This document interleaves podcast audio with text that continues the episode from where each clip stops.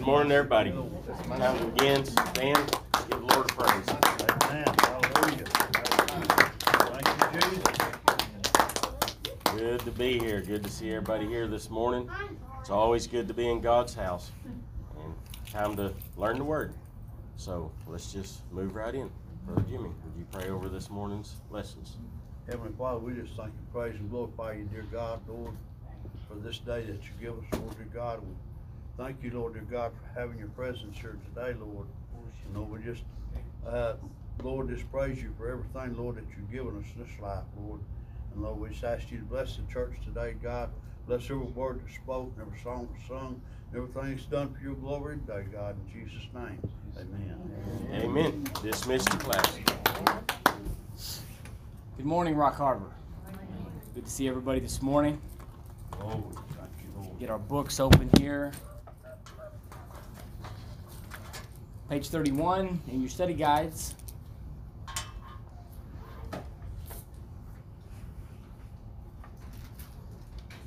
Title of today's lesson is Paul's Prayers for Churches. Central truth is that Christians should pray for one another to, uh, to know God, show love, and live exemplar, exemplary lives. Ah, that word always gets me. Yeah, it's just it's always the way it's pronounced is rough for me. Okay, so the central truth, uh, and obviously it's it, the central truth is always the hint, you know, of what's what's to come, and, and speaking about how we pray and praying for other people, and I think obviously this is a critical, very critical lesson. Um, when we're when, when you're examining your life on how you can get closer to God and how you can have a, uh, an accurate uh, and fruitful relationship with the Lord. Um, praying for other people is going to be right in the middle of that. It really is. Um, and, and I think I don't I think this. I don't know it. I don't know. I think this. I think that Christians don't pray for other people as much as they'd like to think that they do. That's what I think. I said I got no facts to prove that. I got no, I've got no evidence, and I could be totally wrong. But if if I'm looking at the numbers and I'm thinking, well, let's look at oh, Christianity across all cultures, 100% of Christians, how many of those Christians really, truly pray for the other, other person? And I'm not talking about a kind of prayer that's like, bless them. That's not a prayer. Bless them. I'm, I'm, I'm serious. You say, well, that bless, bless Stacy, bless Julie. That's good. I'm not knocking that, but that's good. But that's not it's not exactly what I'm speaking about. It's like I'm going I'm talking about going to the throne boldly for another individual. That's what I'm talking about. And so if if we kind of separate those and think, okay, well how many people do I bless in in prayer? Quite a few. How many do I actually take to the throne with their needs and put those needs also at the Lord's feet on my end. I, I honestly don't think very many people do that. I just don't think that's happening. Because there's a bunch of effects that go with it, and we'll talk about that. There's, there's things that go with it. It's just like anything else. There's always byproducts that prove that if those things are happening, then those things are there. But if those things are not happening, then those things won't be there. And I think that it proves itself in the condition that Christianity is in today. I think it proves itself. I don't think you got to look very far to figure out that I think that praying for other people has got to once again become a, a main staple, a main staple of the Christian lifestyle that we authentically want other people to do better than we are doing. Authentically. I want someone to do better not just bringing in the back end. There's this, I'll say this and then we'll move on. There's this weird, I don't even know the word for it. There's this weird unspoken competition that I think is going on in humanity. It's an unspoken, you could say it's keeping up with the Joneses. Some people might refer to it as that. It's not quite that but it, it has leaked its way into Christianity to where are we really happy to see other people doing well? I'm asking you just examine your heart. I'm just saying it's a heart deal. Are we really happy to see other people doing well? Do we really want to see somebody do better than we are doing? Because I think that dictates your prayers. I believe it does. I believe it dictates how much you pray for them. And, and do we pray for them once? And, and I use this loosely. Are you still praying for them once they pass you? you know what I mean? Are we still praying for them once they pass us? Well, they didn't, they didn't pass me. I had been praying for financial blessing, and they got it. I've been praying for this, and they got it. I've been praying for all these things, and I prayed for them, and now they got it. I ain't getting my prayers no more. I'm gonna pray. I'm gonna pray a little extra for myself now. I, I'm not saying that this is a plague, but I am saying that there's this unspoken competition that goes on amongst people, and it's leaked its way into the church. And and people that are, if you if you you can catch it, you catch it. Even I've caught it within myself. I'm being honest. I've caught it within myself. I'm like, whoa, whoa, whoa, hold on a second here. That's some corruptible stuff. I don't need to hold on to that. That's that's not any condition I need to get into. Be worried about where other people are at and are you getting blessings and I'm not getting any blessings? Why are you getting the blessings and I ain't getting the blessings? Why things working out for you and not working out for me? Why am I suffering? Why are you not suffering? Anybody with me? Why are these things happening? And does that does that outcome dictate our prayer life? Does it dictate how we view and how we perceive our brother and sister in Christ? Because at the end of the day, at the end of the day, I, I always refer back to the old family saying. People can get away with certain things. Why? Because they're family, right? You've heard that? You can get away with it because they're family. But if we really look look at each other as family, then there should be things that we let slide. And the Lord speak that to me one time. I was having a, a bitterness issue with someone.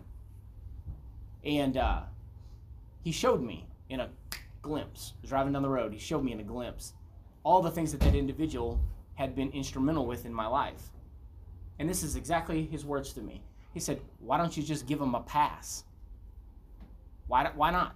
Because of everything that they've been engaged with you throughout your life, why don't you just give them a pass? Let it go. Why not? I was too busy thinking about all these other things, right? You know, getting ahead. You know, why are they getting it and I ain't? I got caught up in that unspoken competition and I lost sight of everything that actually had been done for me by this individual. I'd let it go. So, the value of prayer and perspective of prayer. Uh, we could even we could even throw in perception of prayer. All right, under let's get started. Paul must have had a rich prayer life. He was in prison during the time in which he wrote the letters we are studying this week. Yet he did not engage in self pity. Instead, he wrote positive, joyful, endearing words to those he had ministered to, and he prayed for them. Perhaps we might be moved by his example to consider our own prayers. How much time do we spend in self pity or in a me first prayers? Shouldn't our prayers include the needs of the people around us, those we encounter along the way, both past and present?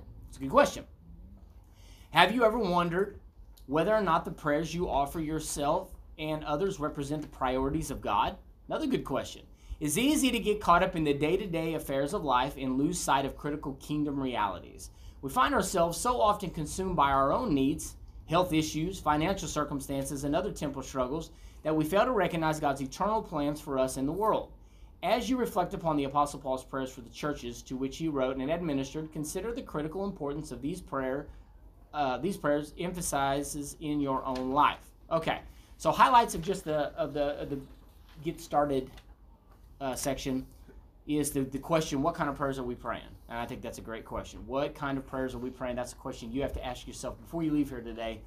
What kind of prayers am i praying? Do i pray do am i praying prayers that are based solely upon my needs and maybe even prayers do i pray is the only time that i pray for someone else because i stand to gain something that's an interesting question because maybe we're connected somehow.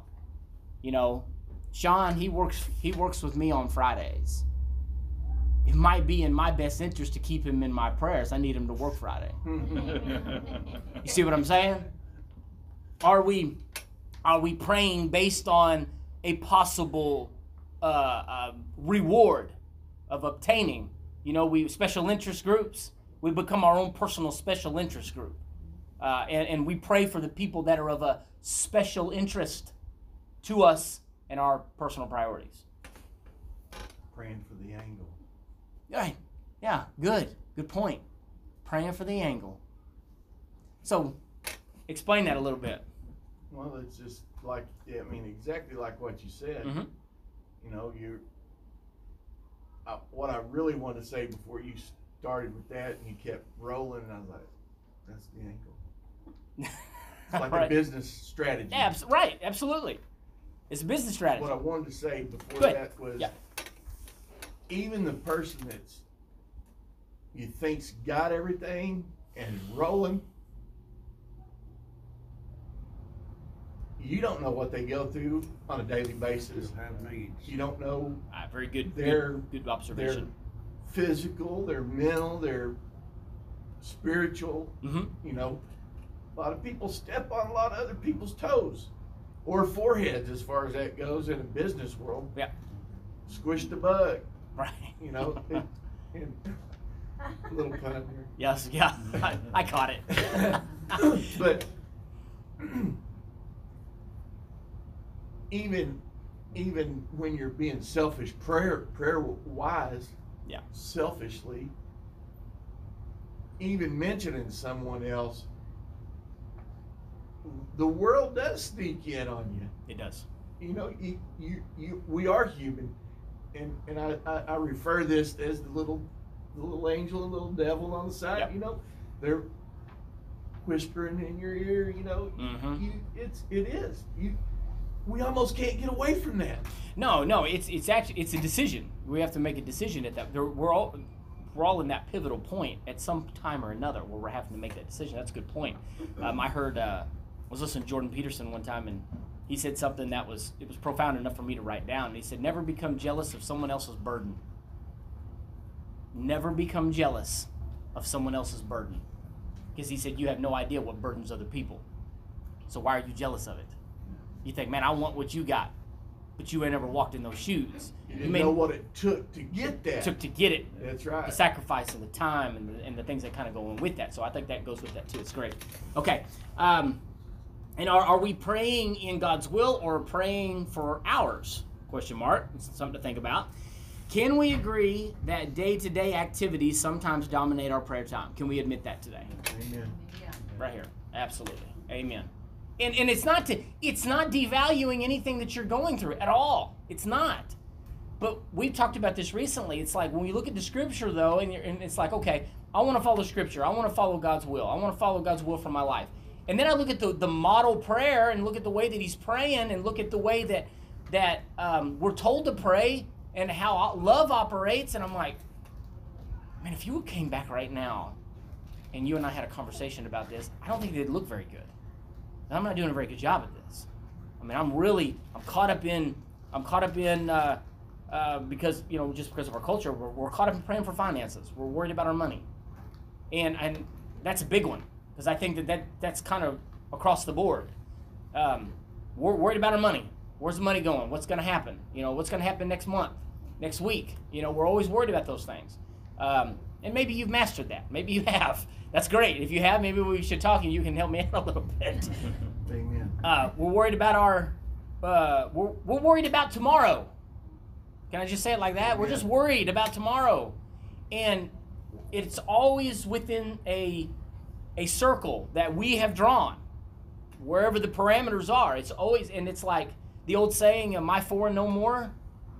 It it's probably about fifteen or twenty, maybe, of people that you dub as the highest and uh, the highest priority and the most important people in your life, and those are the people that you pay most attention to. I'm not saying that you shouldn't. I'm simply saying though that if if you're if you got a hold of your ten or how many ever's in your circle, I got my ten. You ain't in my ten, and I'm not in your ten. And if that's the case, there's a lot of people get forgotten about.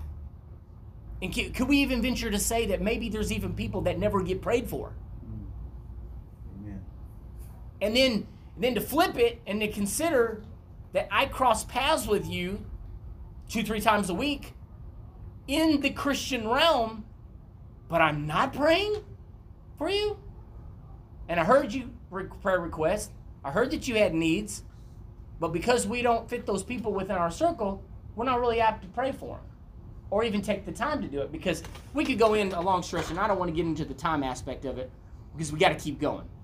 But the time aspect of it is a big thing because if you don't if you don't have time, you prioritize most important. And usually what that means is I can tell you from my own experience is that as I run out of time, you start cutting off the back end until you get it all the way down to your spouse and your children. And that is the only people you pray about every single day. Amen. And it's because of time. I ain't got no time. I don't have enough time. I I believe this is just me. I'll call myself out on this. If that's the case, then I've done a really poor job of time management in time with the Lord. Awful job. I just hadn't done a very good job at it because nothing else is important to me but that group. You see, you see what I'm saying?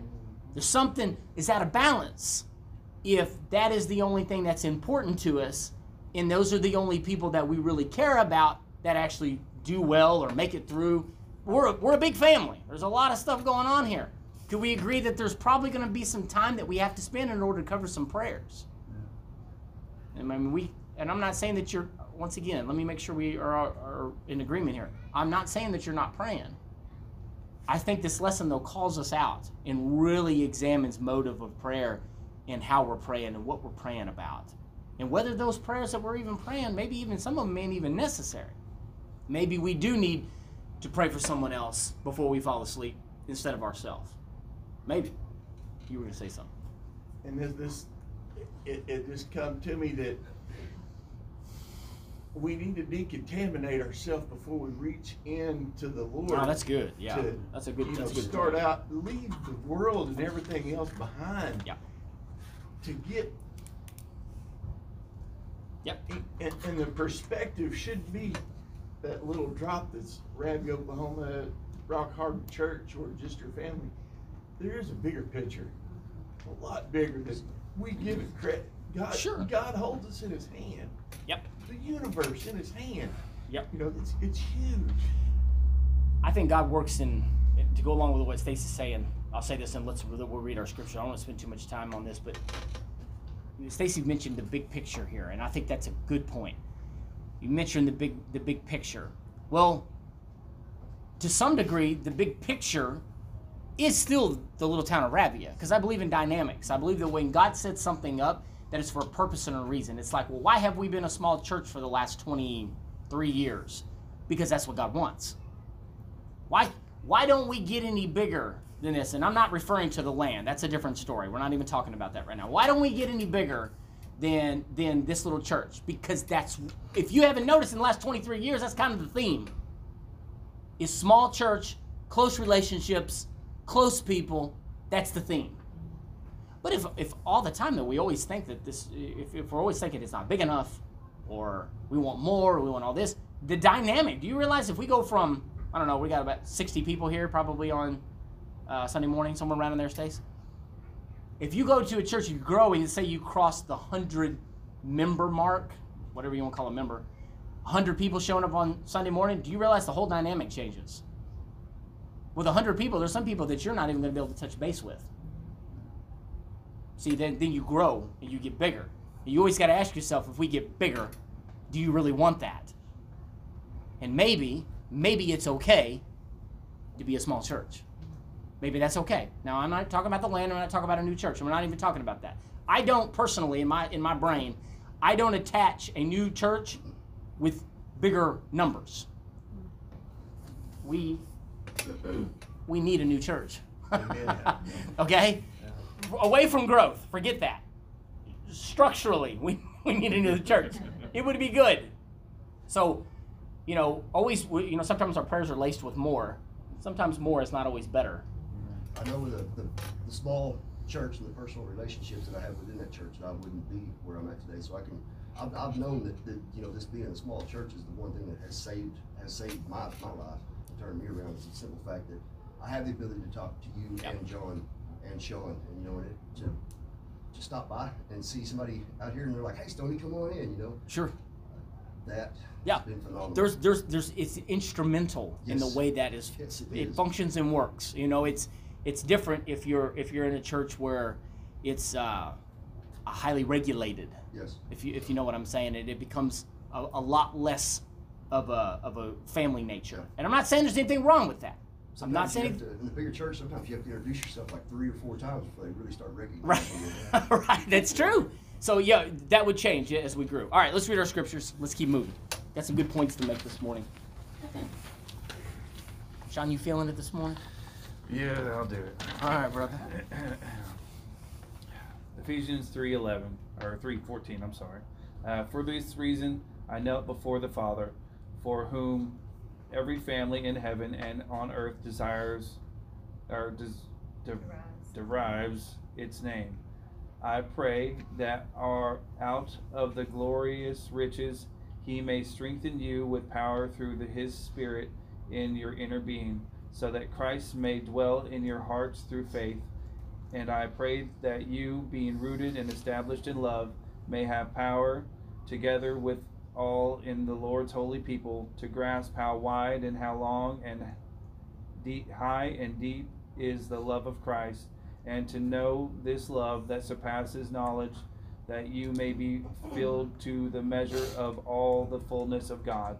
Now to him who is able to do immeasurably more than all we ask or imagine, according to his power that is at work within us.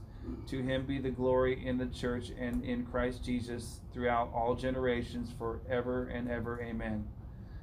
Philippians 1 3. I thank God, I thank my God every time I remember you. In all my prayers for all of you, I always pray with joy.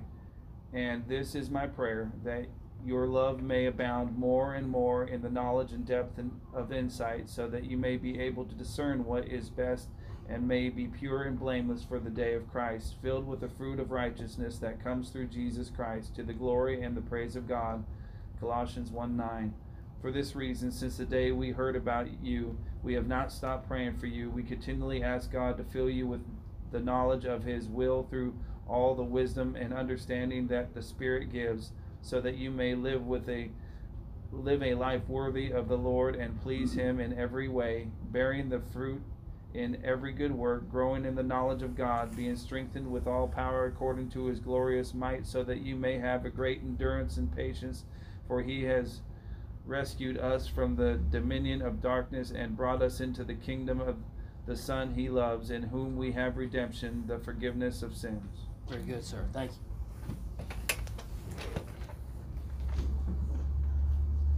Part one to know God in fullness. Paul's highest priorities for the churches he established were eternal. He was concerned with the spiritual growth of believers and he portrayed the church as a magnificent mystery and cherished expression of divine love. Ephesians 3 records one of two prayers found in Paul's letters to the Ephesians. This prayer demonstrates Paul's desire to see God work powerfully among the Gentiles, who made up a large majority of the Ephesian believers. Paul prayed that the Ephesians be strengthened with power by God's Spirit in their inner selves. The word translated power means strengthened with might, the might necessary to live victorious Christian lives. All right, so the phrase there that I want you to attach yourself to is victorious Christian lives. Now, if you're in church any kind of time, especially in the Pentecostal realm, you're going to hear that phrase a lot victorious Christian lives, victorious Christian living, uh, having victory, uh, using that word often. It's one thing to understand it cognitively and to get it. It's like, okay, what does it's like it's it's like times at times Christians look at it as an equation. It's like, okay, you know, Christ equals victory. Yes, that's true on his end. Because you didn't have nothing to do with that, right? Everything Christ was given to you freely, correct? He gave it to you freely. He, he, he done everything that he was going to do. He did it on the cross. Um, he did it for specifically for you. Now, it's one thing to get it here, but it's another thing completely to get it here. And this is what we're talking about. When we're talking about victorious Christian, uh, living victoriously, living victoriously has nothing to do at all with the money that you're making, with the successes in your life, with any of those things. Um, and, I, and I think I'll go as far as to say that it, it it even goes it, into how you feel this morning, physically, emotionally, mentally. Because often we rate victorious living depending on how we feel about our situation. Can we agree with that? Amen. It's like well, it's like you know, and I'll use money as an example because that's obviously the easiest to relate to. It's like, well, I haven't got no money, no victory. No, that's not true. That's not true. Just because we don't have certain things that are in place the way that we want would want them to be, does not dictate victory. Victory is a spiritual matter. All right?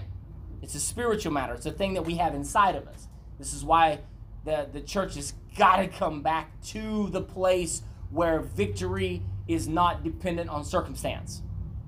Victory is only dependent on what God has done within our hearts. And that's it. Alone, by itself. It does, God's, God's victory doesn't need any help. All right? He didn't need he didn't need your help. He didn't need my help. He didn't need he didn't need me to explain anything to you at all. God's victory speaks for itself. And so this is something that lives within our lives. Now, it, it was important because Paul see fit to teach them this. Why do you think it was important for them, him to teach them this? Because they were risk of doing the opposite. This is why it was important. So he wanted them to understand um, uh, being strengthened uh, and with might and, and the, the kind of strength and might that was necessary to live out the lifestyle that God wanted us to live. Let me keep going because there's, there's, a, there's another piece to this. Such might is only available through the Holy Spirit. Paul then prayed that Christ would dwell in their hearts to make them uh, this victorious living a reality. All right, so you, it speaks for itself. Lastly, Paul called upon God to establish the Ephesian believers in love. He's speaking about love in verse 17. Now, let me relate something back to you, kind of what we were talking about before. We were talking about prayer, kind of where your prayers end up. Why would he be talking about uh, telling them uh, to establish, he wanted to establish the believers in love? Because real love, real love, has got you thinking about someone else. It does. It got you thinking about someone else other than yourself. That's real love. Love that it's that, that's not operating the way that it needs to. If you don't believe me, just go back and look at the definition of love according to the Bible. It, it's patient and it's kind. I mean, think about this. I think this is really, really good. If you look at the definition of love, there's a hint in the in it. And do you know what the hint is? The hint is, is that you're actually interested in someone else. Because there is absolutely no reason to need love if you don't care about anybody else. Think about it. There is absolutely no reason for you to take seriously uh, that, that love is patient and love is kind. Why do I care? Why would I care if love is patient and kind if I really don't care about dealing with you anyway? Think about it. If if you don't if you don't care two cents about the person that's sitting next to you, then love doesn't have any bearing. The definition has no bearing because it's of no interest. But if you are engaged with the family and you want to know how to further that, then you look at love. It says love is patient, love is kind. It's like, hmm, I need to be more patient with my brother. I need to be more kind to my brother. But it's kind of it's once again it's kind of self-explanatory. If if we have and I admit it's easier. If we only care about it's easy for me to love my wife and my children. Are, okay, are you with me? It's easy to love that group. It's like I don't have to explain it to you because you all have, you know, spouses, children, family. It's easy to love that crew, but it's a little bit different when you get outside of that and you start dealing with other people. Then we got to apply what? We got to apply what love. But it's easier. It's easier if we just don't. If we're not interested. It's like Sean's got some stuff going on. Man, I, it's fine. Sean will be all right. Why? I don't have to apply love. I don't have to apply anything. I can just say, Sean, he's gonna be all right. Bless him, Lord. Bless him. And then we we call that good. But is it really good?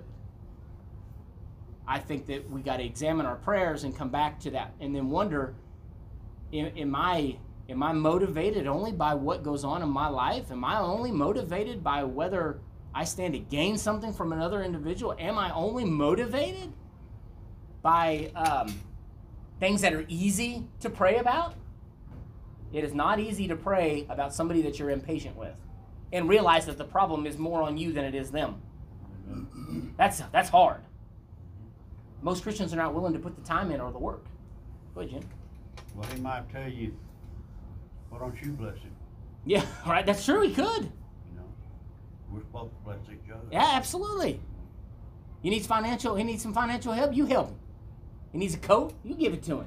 That's a good point. Heard it preached here several times. You're supposed to pray for your enemies. Mm-hmm. How hard is that? Yeah, Yeah, it is. It's very difficult. And so, so when he was calling them to love, I just want to make sure we understand the scope of that thing. And when we're talking about love, there there are some very revealing factors in love when you start looking at the definition of love and how we're actually viewing our brother and sister in Christ, the way we actually see them.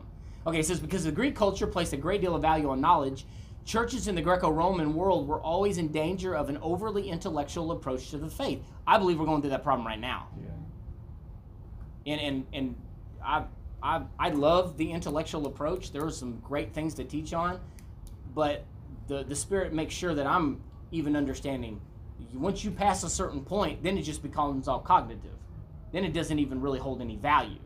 I mean, it doesn't matter if you understand it in your head if you don't get it in your heart. Understanding God, however, requires much more than intellect. True knowledge of God is possible only through an understanding of the vast dimensions of divine love. Paul prayed that they would grasp how wide and long, and deep and high and deep is the love of Christ, and to know this love that surpasses knowledge. The Apostle Paul's prayer in Ephesians chapter 3 ended with a doxology affirming Paul's confidence in God to accomplish that which is beyond all that not only asks but conceives in his heart. There is no limit to God's power. The only limitations lie with humans who lack sufficient ability to ask or even imagine. So, where does the problem lie? With us. With us. It's us, it's on us. The power inherent within Paul's prayers and ours is not an impersonal outside force. Rather, that power is found in the workings of God within us as we pray and believe boldly and confidently. It's the only question that I pose, and I agree with that, and I, I would assume that you would too, that what am I believing God boldly and confidently for? And is what I am believing for in God's will? Is it in His will? Is it in line with His word? Does it line up? The power is due to the fact Christ lives within His followers, and His Spirit can make the most bold requests, uh, the most bold requests, a reality. Absolutely. The doxology concludes with praise. To Him be glory in the church and in Je- Christ Jesus throughout all generations, forever and ever. Amen. The exclamation of God will never end it is an incum- it is incumbent upon us to bring him glory beginning now and extending throughout all the ages to come and, and we've talked about it in here before i mean if you if uh, if you truly love the lord you're going to be bringing him praise down here and that's our job to do but you're going to be doing it forever up there. I mean that's that's you that's your eternal that's your eternal this is practice getting ready for what's to come Brother, uh, you said, uh, you know, and, and I know, well, you know, it's, it's, we need to bless people with material things when we got more, but, uh, people would rather be loved than anything. absolutely i agree with that that's a good point You wouldn't know how much these kids bless me. mm. Yeah When they, when they come up and, you know, and say something to you. mm-hmm You can do that to adults. We don't have to go out and. Yeah. And find something to give, you know, a material thing because God said love them. love him If you love them, you're gonna give it to them anyway. Yeah. So, Uh, if you got, you got something they need, you know. yes absolutely those kids do not using, we can definitely take a page out of their book and the way that kids love. It's such a such a pure and innocent way of doing it. No no strings attached. You know, child love is is, is really good. Uh, section two to abound in love. Paul wrote his letter to the Philippians with a uh, from a Roman prison. Philippians is one of the number of epistles known as prison epistles. Yet many of, of these letters are filled with expressions of joy. This is especially true of Philippians. Paul's prayer began with thanksgiving and, and expressions of joy. He stated the basis of his joy, his gratitude for their partnership with him in the uh, in the proclamation of the gospel. Okay, so he was where? Prison. And he's happy because of the partnership that he has um, with them in the spreading of the gospel. Now, would you say that Paul was a man of priorities? He had some stuff figured out here. Now, what I did is I just took myself and I said, okay, let's put me there. Same situation. Let's put me in prison. And what am I going to be doing? Every single day, I'm praying for myself. Nobody's got it worse than me. I don't care about partnerships. I don't care about uh, connections. I don't care. I don't want to be here. And, it, and somehow I ended up here, and either I must, I must not have prayed enough, I must have I went wrong somewhere, and I'm pretty much going to mourn for however long my tenure is there. Can anyone agree with? Do you think that you would be me?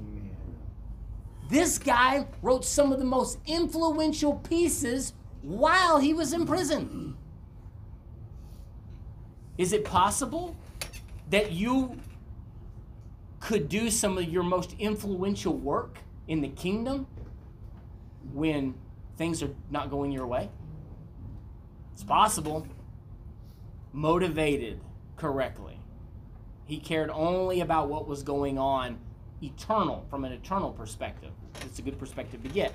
Paul founded the church of Philippi at the beginning of the second missionary journey, and as he was writing this letter more than 10 years later, their relationship with him was unchanged. They had remained faithful partners. The faithfulness of the church at Philippi produced extraordinary affection on Paul's part toward them. So, so he had the capacity. That's what got me. The guy had the capacity to love in prison. You, you've heard that before. You've heard, well, prison make you hard. It didn't make Paul hard. I mean, this guy was in the dungeon, and this, and we're not talking about the kind of stuff that we got today. We're talking about in the sewage. That's where they put him. They put him in the shackles, and they put him up, and they would chain either their ankles or their arms, and it was like an underground, like type cave scenario. And so most of the time, it was in the, the drainage, so the drainage would come through the prison cells. So you can imagine, just kind of, you know, in your head, think about all that stuff kind of running through there. That's your home. It was Paul's home for years.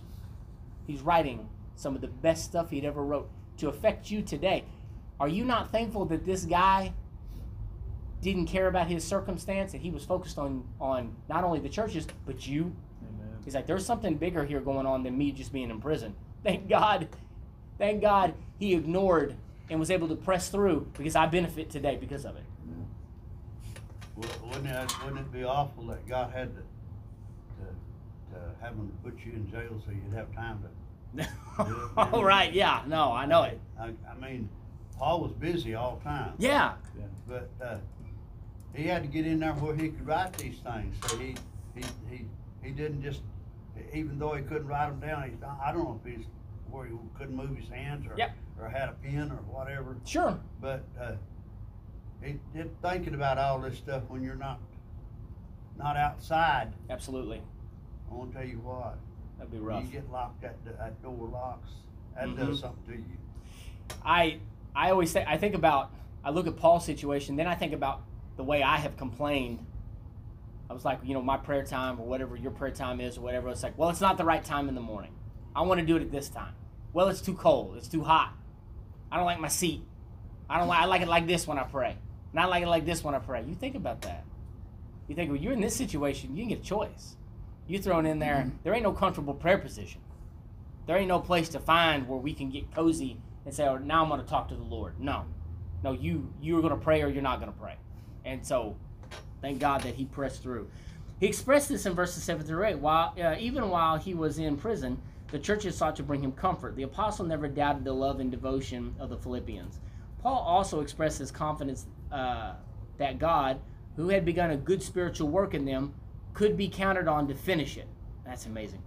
Paul had confidence that their spiritual growth would continue until the day of Christ's return, and he understood that the work of salvation was the work of God and not of mere people. So he, he understood it. He got it. He really, he really got it. Following his expressions of thanksgiving and joy over the Philippians, Paul transitioned to prayer. He even asked God to give them knowledge and depth of understanding and the ability to discern the pure from those things that would hinder them. Still needed today. Amen. Agreed? Yes. We still need the ability to be able to discern the difference between good things and bad things, and to, and to and not only that, but to uh, to act on it.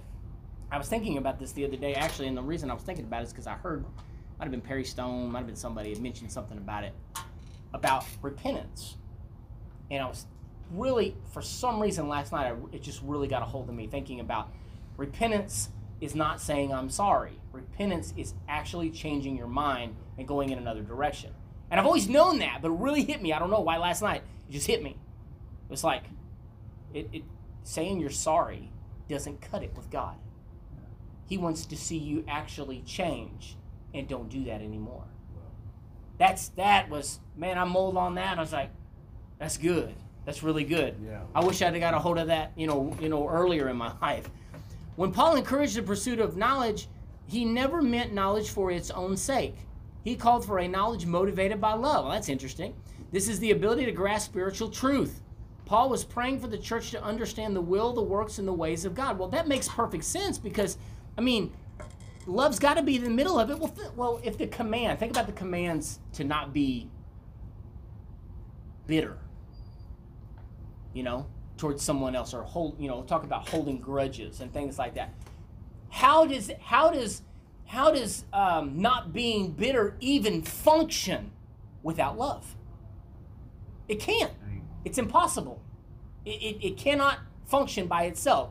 But many people try to make it function by itself. They try to separate it. They try to get it to where, you know, it's like, well, I'm gonna shake my, I'm gonna shake your hand, Stace, and I'm gonna, I'm gonna hug your neck. But man, I can't stand it. Your heart is still corrupt. You see, we should be paying attention to the heart issue, not so much what we're doing with the heart issue. Instead of instead of saying, you know, I can, I'm gonna get over the fact that Jesse makes me angry. I can get over that. I'll have to push it to the side. But man, boy, that bothers me really bad.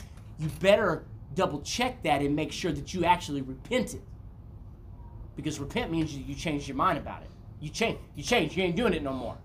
So it could be. It could still be set up in our heart, and we could still be corrupt and still do the right thing. Who would have thought you could do the right thing and still be wrong? you do the right thing and you could still be wrong. So I think that's powerful. Okay. Uh, the word translated discern in the New International Version can be translated judge or perceive.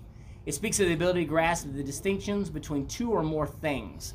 There is a sense of wisdom present within this word as it has to do with the skill and ability to separate good choices from bad. Oh my goodness. I'm going to rock my chair on that one. Do we not need that today? Amen. A- and I would say that that's probably one of the because because I think if you can if you can get that right, then you start making better choices. People will choose God. They'll come back. They'll come back to Him again if they get that right. If you just put it back where it needs to be. But most people don't. Well, look what it says here in the next sentence. It says the knowledge, discernment, and insight referenced in this passage have to do with moral choices. We were just talking about that last week, rather than mere intellectual understanding. And that's exactly what I'm seeing today is more of a, a uh, intellectual aspect of it. Well, if we put this guy in this position, he'll do this, and then we'll get this. That's an intellectual thing. You're looking at it on paper, and you think it, it makes sense on paper. We're not suffering from that. We're suffering from a spiritual issue. It's something that's going on in here. So it says the knowledge, the discernment, and insight reference to this passage have to do with moral choices. Being moral. Pastor, you just talked about this last week that these moral choices that we have are, are, are connected with the moral giver. They're connected with him. And so this, um, this need for moral choices has never been higher than it is today. But not just saying, okay, I'm going to do, we're going to do better. We're going to do better. I mean, we just seen this, and I, I don't know how you feel about this, but we just seen this in this last election that just because a bunch of people want it to be, and maybe even the majority of it want it to be a certain way, I truly believe because they have unpacked more morality and put it over here and taken God and put him over there, which is exactly why we've ended up where we're at. I don't care if 65, 75% of your country wants better things. If you unpack it from the God who gave you the better things, you're still going to lose. Yeah. He's still going to turn you over to evil leaders. Still going to do it. Because you don't want him. You just want the good things he brings. And, and at the end, I think God gets tired of it. He's like, I'm tired of it. You're going to choose me? Or you ain't going to get nothing at all. And I, I don't want to get into all that because that's a deep, deep, that's a rabbit hole. yeah, choose. You got to choose. You got to make a choice. All right. Paul prayed for the Philippians so they would uh, be blameless for the day of Christ, filled with the fruit of righteousness that comes through Jesus Christ. Amen. Okay. Moving to section three. To live worthy of the Lord. The Westminster Shorter Catechism, I'm saying that correctly, written in 1646 and 1647 as an instruction for Christian life and belief, asked a key question What is the chief end of man? The answer given is powerful. Man's chief end is to glorify God and enjoy Him forever. I mean, if that was if that was all I would, if that's all I knew, that that that, that my purpose was to glorify God. If if that's all I knew, then I would want to seek out every opportunity to pull that off. If that's really my chief end, if that's really what I'm here for, because I mean, obviously I'm not here for the we're not here for the riches. We're not here for none of that stuff. Why? Because it, it's it's temporal. It's not going to last. And that I'm like kind of like Solomon in that way. I like look at it and you start to see it from a bigger picture. That guy was not only the wisest but the richest, and he finally come to the conclusion. He's like, "What good is any of it when I got to give it away when it's all over?" That's a really good thought. And if that doesn't put things in perspective, I don't know what what what will.